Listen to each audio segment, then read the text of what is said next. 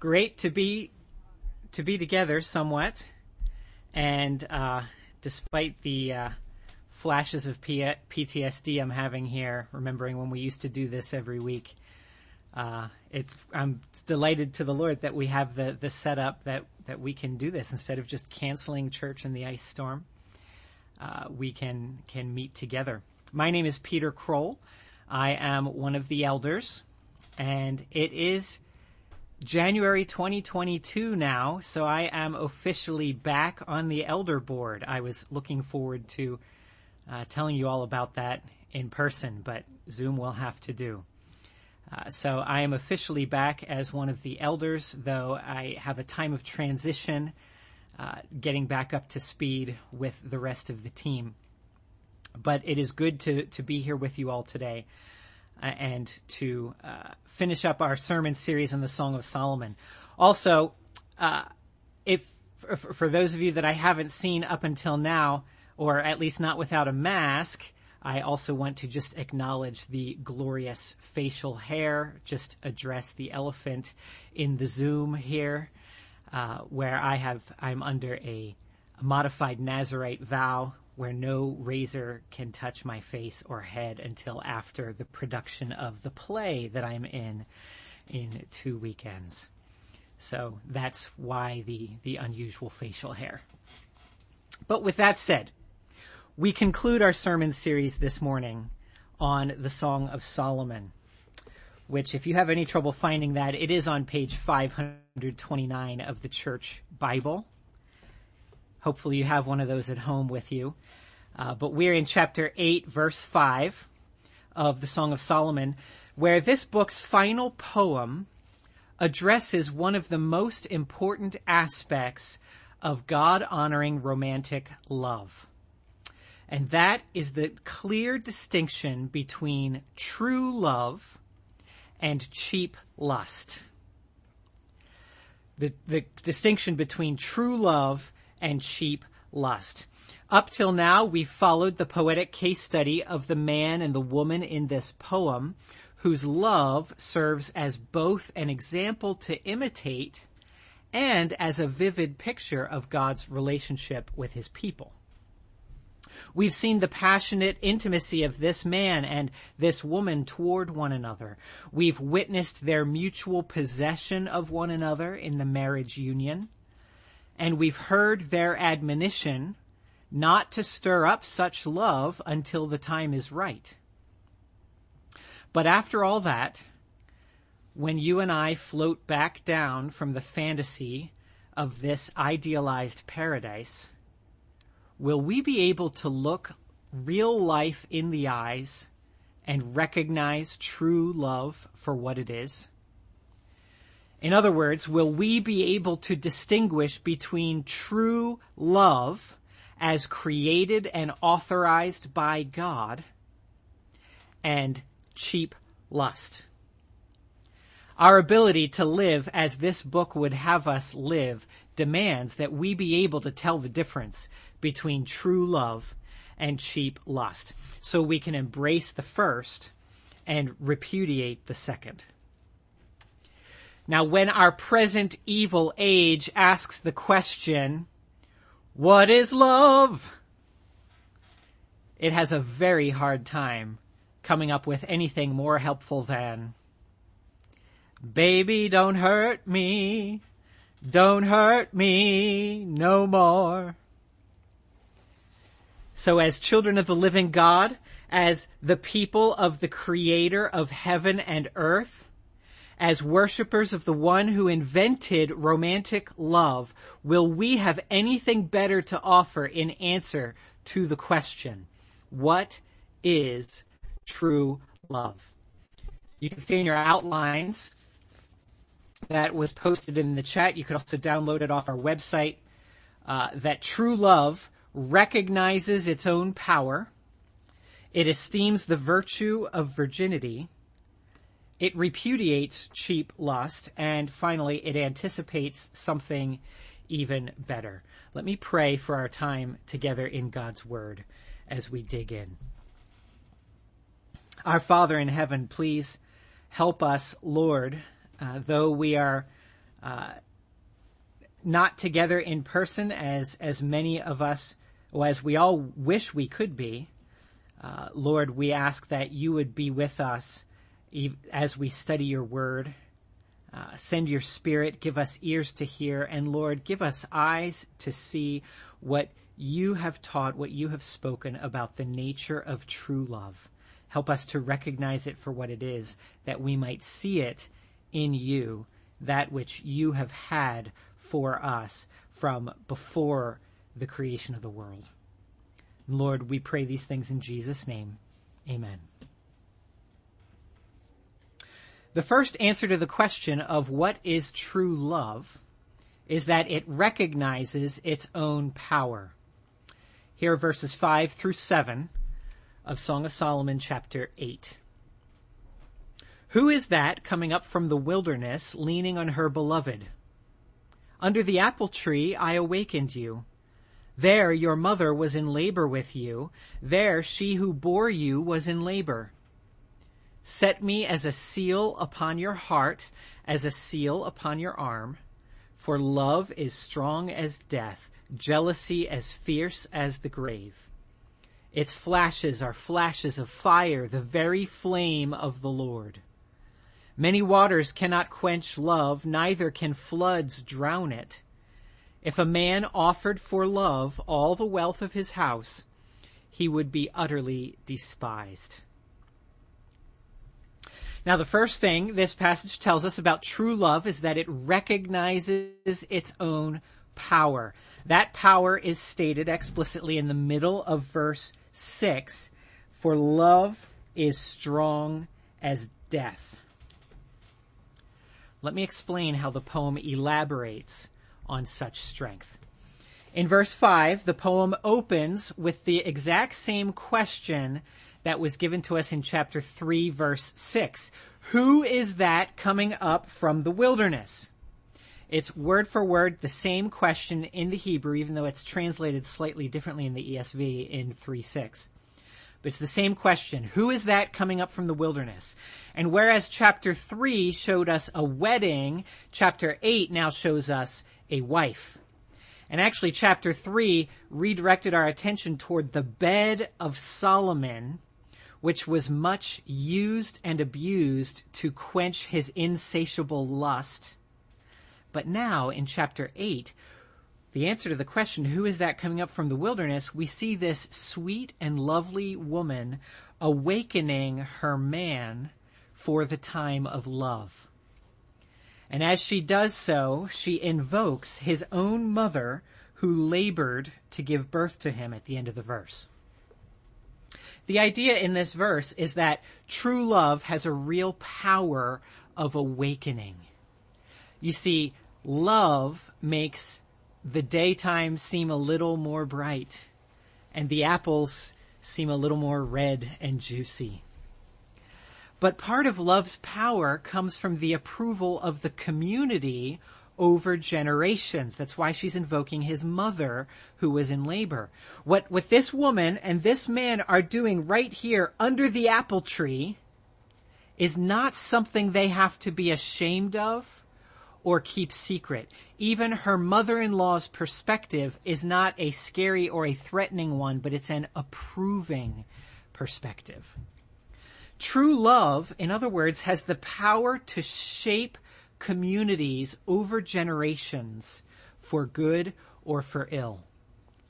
There is a reason that the basic building block of human society is not the corporation or the school or even the government. No, the bu- basic building block of any society is the family. True love has the power to shape and define family units, to unite those from separate families into new families, into new reproductive units. And this is incredibly powerful in the shape of human events. By way of application here, let me quote from commentator Douglas Sean O'Donnell on this power of community with love. He says, God's wisdom is far removed from today's world, where the widespread attitude is that parents are the last to be consulted in the matters of love, and that what consenting adults do in the privacy of their own bedrooms is nobody's business. God's wisdom is far removed from two people making a private agreement. Hey, let's move in together and give it a try. Which is separated from the family's approval, the church's blessing, and even state law. Do you want to see a solid community crumble? There is an easy way to do it. Just make the only rule about love that love is no bigger than us two, that sexuality is a personal, private affair. That attitude and action upon that attitude is killing our country and every country and community where it is king. End quote. In short, cheap lust is all about just me, or maybe even just the two of us. But true love, by contrast, is all about not only the two of us, but also our parents, our church, our community, our extended families, our people, and our nations. Moving on, in verse 6, she wants him to place her on his heart and on his arm like a seal. A seal was the thing that they used to mark official documents. You have a piece of parchment, you drip some melted wax on it, and then you stamp your sigil in that wax with your seal to show that this document is from you or it belongs to you. What she's saying here, set me as a seal, is that she wants to be his. Personally, legally, permanently, and publicly.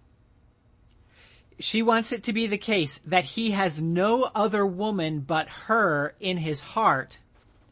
And the world can see that as though it were tattooed on his bicep. And you know, she smiles when he flexes. Why does she want this?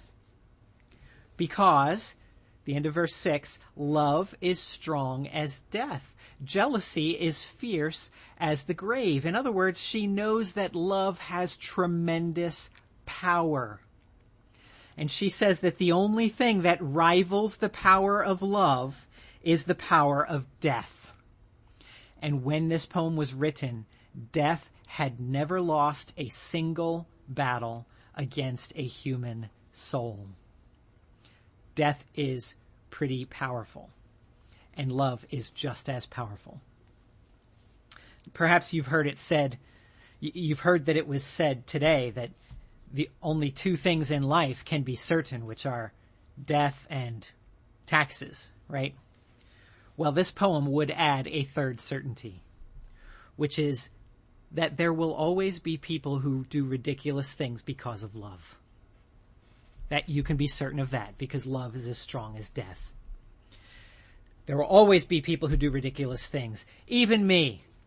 When I first started getting interested in Erin, I planted secret agents of mine near her sister who, and I wanted those agents to report to me whenever they found out that Erin was going to go to visit her sister because then I could make sure I went to visit my friends in the same town on those same weekends. And my informants and I even had secret code words and everything so nobody would know what I was really up to. So yes, you could be certain that people will do ridiculous things because of love. The shyest man you've ever met might propose to his girlfriend in front of a hundred thousand spectators in Beaver Stadium. Another one might jump off a high dive just to impress a girl. There are some young ladies I've heard who might not naturally appreciate superhero films or war films, a- at least until they can be sure to get a seat next to whatever nice young man has caught their fancy.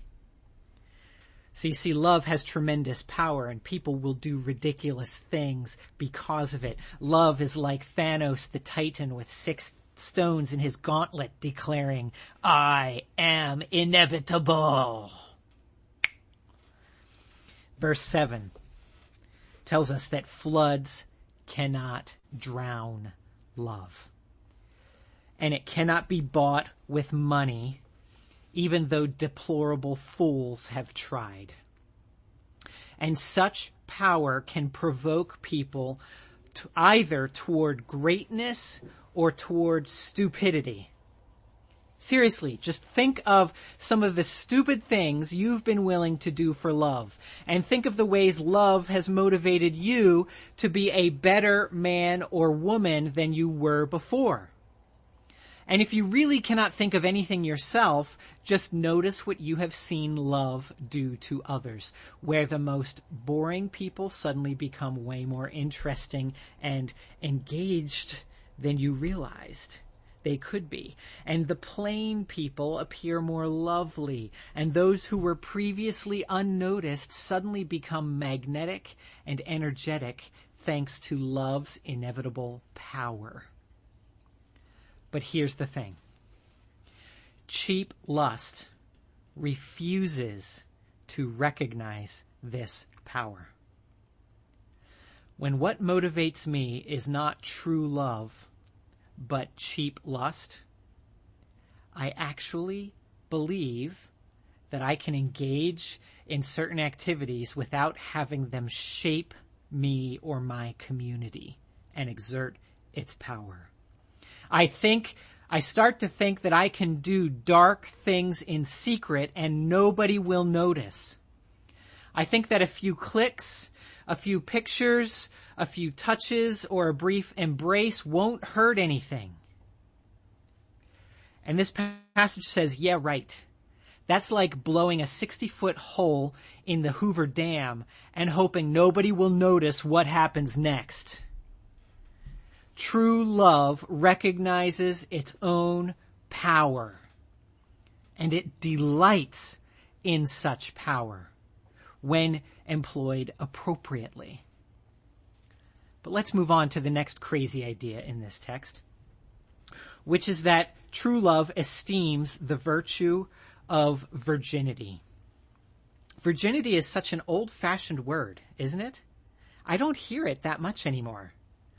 It's an idea that tends to be mocked in our culture as though being a virgin is about the most immature and worthless thing a person could be.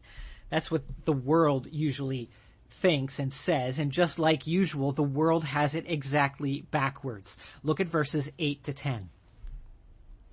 We have a little sister, and she has no breasts. What shall we do for our sister on the day when she is spoken for? If she is a wall, we will build on her a battlement of silver. But if she is a door, we will enclose her with boards of cedar. I was a wall, she says, and my breasts were like towers. Then I was in his eyes as one who finds peace. Now, in this brief stanza, we see the community of faith rallying around the young folks to honor and protect them in light of love's power to either delight or destroy and they are praising, they are esteeming the virtue of virginity. That community of faith is pictured here in the young woman's brothers. So her brothers speak up and we're taken back in time to when she was a preteen. In verse 8, they say she has no breasts. What they're saying is just that she hasn't yet gone through puberty. She hasn't yet flowered into full womanhood. And so as they, at that point, while she is this young girl, as they look ahead to her future, they ask, what will they do? What will we do on the day she is spoken for? That is, on the day when young men come knocking on her door asking her hand in marriage. Or maybe even coming to just ask her out to dinner and a movie. What will we do on that day? And in verse 9, they consider two options. Will she be a wall or will she be a door? By a wall, they mean that she is like a locked garden. She doesn't flirt with men or lead them on. She doesn't let them in and out of her heart. She doesn't offer her body willing to anyone willingly for either their enjoyment or hers. She doesn't let any young fool sweet talk her into pairing off, ignoring everyone else, and making him the center of her world. Instead, she is strong and courageous. She is secure in her identity before the Lord. She serves the entire community and not only those who appear to her to be potential mates. She is a wall. And so when they say, but if she is a door, they mean the opposite. They mean by a door, they mean she flirts with men and she leads them on. She lets them in and out of her heart. She is willfully sexually active. She moves from one relationship to the next or from one fling to the next. She listens to the sweet talkers who make her feel beautiful and she opens the door to let them have their way with her. And look at the brother's plan. They say that if she is a wall, they will build on her a battlement of silver. In other words, because she was a wall, she has made herself mighty and secure like a castle fortress. And the battlement of the fortress is the defensive position at the top of the wall. And usually it's the spot from which the archers would shoot at the enemy, shoot down at them. And you would never use silver to construct a battlement because silver is too soft to be of any defensive use against steel or iron weaponry. You would only use silver on your battlement if, if all you want to do is make it look prettier because the castle is already secure enough on its own.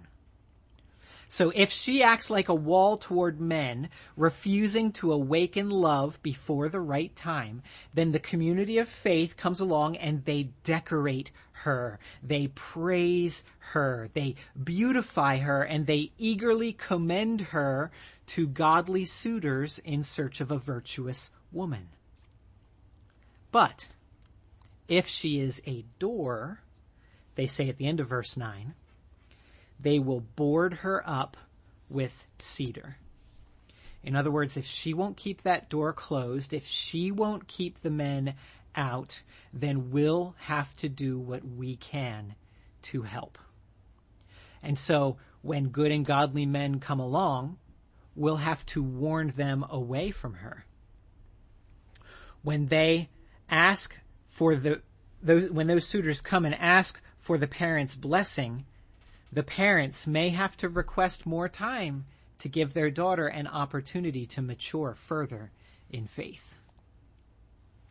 Now, please understand that these warnings here apply to both men and women. There are not different standards in the Bible as though women must be walls, but it's okay for men to be doors. No, no, no, that's not what this is saying.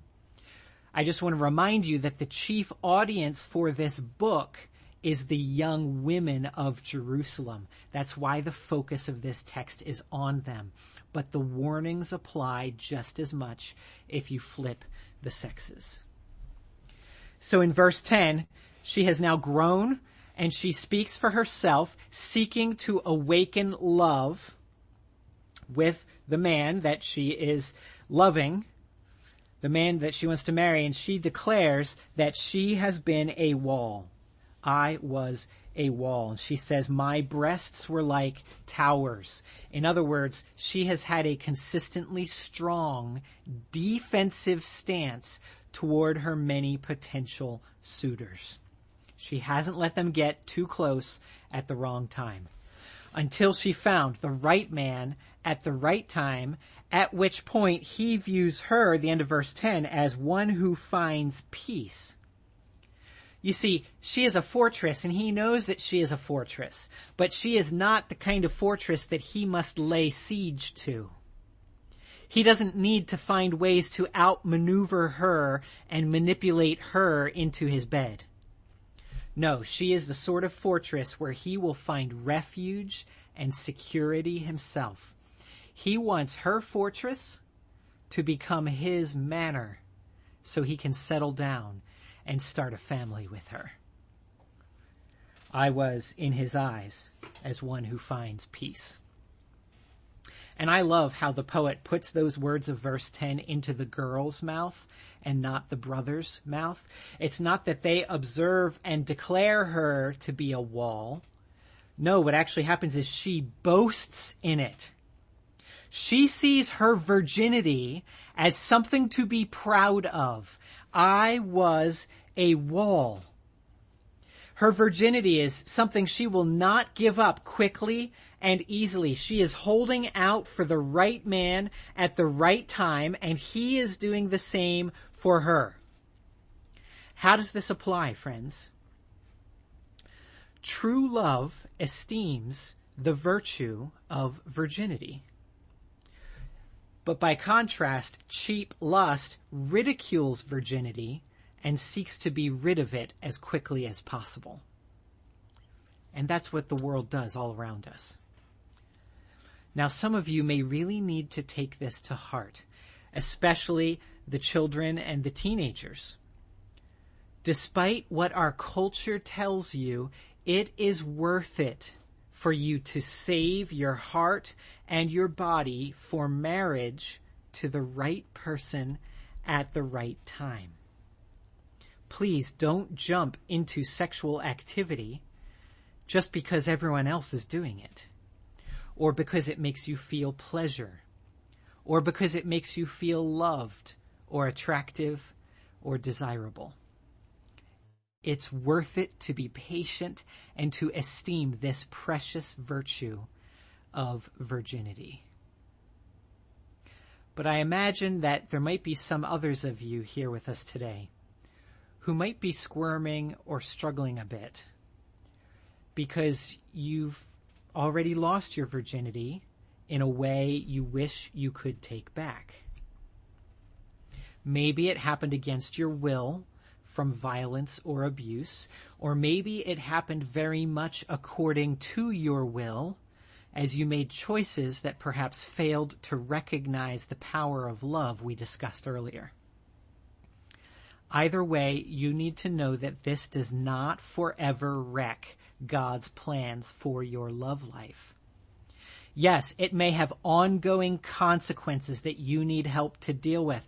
And that's why, for those of you who are able, protect that, protect that and guard it until the right time. It's totally worth it. But despite whatever consequences you may have, and you've experienced from your past, Jesus came from heaven to earth to bring the dead to life, to heal the sick, to feed the spiritually poor. He came to bind up the brokenhearted and to proclaim the age of God's favor. Listen to the word picture the book of Revelation uses for all of those who trust in the Lord Jesus Christ. The apostle John sees a vision of the multitude who have been purchased by the blood of Jesus and he says in Revelation 14:4 It is these who have not defiled themselves with women for they are virgins. It is these who follow the Lamb wherever he goes. These have been redeemed from mankind as first fruits for God and the Lamb, and in their mouth no lie was found, for they are blameless. And he's not speaking literally as though you have to be a physical virgin to qualify for this. He's using a word picture. He's saying this is what it means to be redeemed by Christ. It means that whatever your past, the blood of Jesus so thoroughly and effectively covers you that as you bear the Father's name on his holy mountain, you are a virgin and you are blameless and virginity and blamelessness are virtues that we esteem as members of Christ's community. And because God's people esteem such virtues, this means that true love also repudiates cheap lust. Point number three. It repudiates cheap lust. Look at verses 11 and 12. Solomon had a vineyard at Baal Hamon. He let out the vineyard to keepers. Each one was to bring for its fruit a thousand pieces of silver. My vineyard, my very own, is before me. You, O Solomon, may have the thousand, and the keepers of the fruit two hundred. Now, in these two verses, we have the most direct repudiation of Solomon's kind of love found anywhere in the book. Solomon's approach to love was all about cheap lust. He wanted to find all the prettiest girls in the kingdom and the surrounding kingdoms, and he took hundreds and hundreds of them into his harem and here, in no uncertain terms, the young woman of the poem repudiates such cheap lust. The vineyard, here, as in the rest of this book, represents a person's body. And in verse 11, Solomon's vineyard was constantly being rented out to others. And she says his vineyard was at Baal Hamon, which is not a real place. It's a made up name that means, excuse me, it means something like husband of a multitude. You see, as long as Solomon got the pleasure he sought, he would add to his vineyard more and more keepers of the vineyard. But in verse 12, the woman says, not me! My vineyard is my own and I'm not sharing it with anyone except the one I want. You, O Solomon, you can have your thousand pieces of silver. You can have your thousand wives. You can have your harem. You can have your way of doing romance. You can have your cheap lust. And I will do it God's way instead. How does this apply? Friends, there comes a time for all of us in fact, there come many times for all of us when we must say no to the world's way of cheap lust. True love is not naive about the ways of the world, but it denies and repudiates those ways in favor of the kind of true love God commands.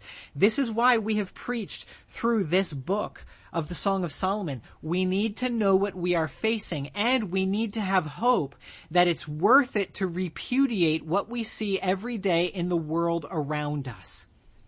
And the way we nurture that hope that it's worth it, we nurture that hope by waiting for something even better than what the world can offer. This is why true love finally anticipates something even better. The book now ends in quite an unexpected way. Verses 13 and 14. O you who dwell in the gardens with companions listening for your voice, let me hear it. Make haste, my beloved, and be like a gazelle or a young stag on the mountains of spices. These final two verses show us that true love anticipates something even better than anything else the world can offer. In fact, it offers something even better than what we have now. Let me show you how this does it. Because these two verses have nothing we haven't seen before. There's a playful flirtation between this woman and her man. This is the appropriate kind of flirtation at the right time with the right person. And he wants to hear her voice in verse 13, just like he said back in chapter 2. And in verse 14, she invites him to frolic upon her spice laden mountains, as she has done before. But the thing that stands out here is that this is one of the only sections of the book that does not end with the passion of marital intimacy. You see, this, this last section of the book and the whole book itself ends simply with the playfulness, the innuendo, and the invitation to hear and enjoy one another. And this leaves us with much anticipation for what comes next. But when the curtain closes on this section, it, for pretty much the first time in the book, it, it doesn't, the curtain doesn't close in the privacy of the bedroom. No, the curtain closes here on a park bench. Or maybe they're sitting in a booth at Red Lobster. Or maybe the two of them are on a Ferris wheel all the way at the top. I don't know. The point is that we see them simply enjoying being together with seductive winks and more than a little suggestion of something more to come later in the evening. But that consummation of their love has not yet come. They anticipate something even better is on the way. And after all they've been through in this book, it's an amazing way to end. Because friends, in our world, marriage and passion tend to remain isolated from one another, as though we must choose either marriage or passion. And to choose one is to lose the other. You see, in, in the films, marriages are boring and affairs are thrilling. In the romance novels, reality disappoints and fantasy fulfills. In the winds of culture, spontaneous youthfulness, youthful urges are life and committed partnership is irrelevant. But they have it all wrong. For every one of us, the best is yet to come in at least two realms. First is the, the literal realm of human romance. I feel so sorry for all those students up on campus who hook up with someone new every weekend. I mean, they have to deal with all of the shyness and the awkwardness and the pain and the stress and the aftermath of mating every time with someone new. So many of them have so little idea of how much better it gets when you get to practice over and over again with the same partner.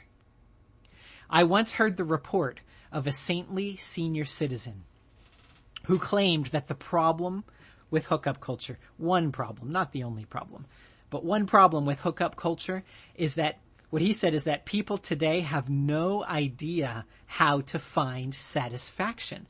He said that you'll never know what it feels like to be truly satisfied sexually until you and your beloved have had at least 40 years to perfect your abilities to love and satisfy one another. The opportunity is there for it to just get better and better with each passing year because true love constantly anticipates something even better in the relationship to come than what we have now. But even this is only a shadow, it's a picture of the second realm in which the best is yet to come.